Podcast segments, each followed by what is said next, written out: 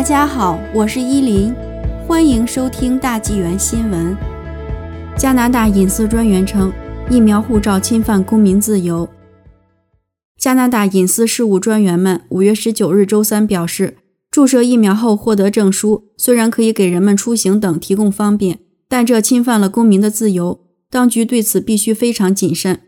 据加通社报道，加拿大联邦、省和地区隐私专员周三发表联合声明，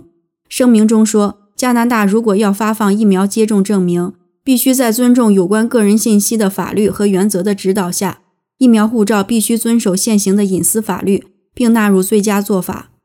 疫苗护照，无论是纸质护照还是数字护照，都可以帮助某人证明自己已经接种了 COVID-19 疫苗或具有免疫力，从而为旅行、享受服务和设施打开大门。专员们说，尽管这样做可能会带来可观的公共利益，但这是对公民自由的侵犯，只有在认真考虑后才能采取。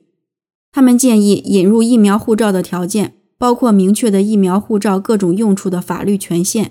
这种法律授权可能来自新法律、现有法规或公共卫生命令。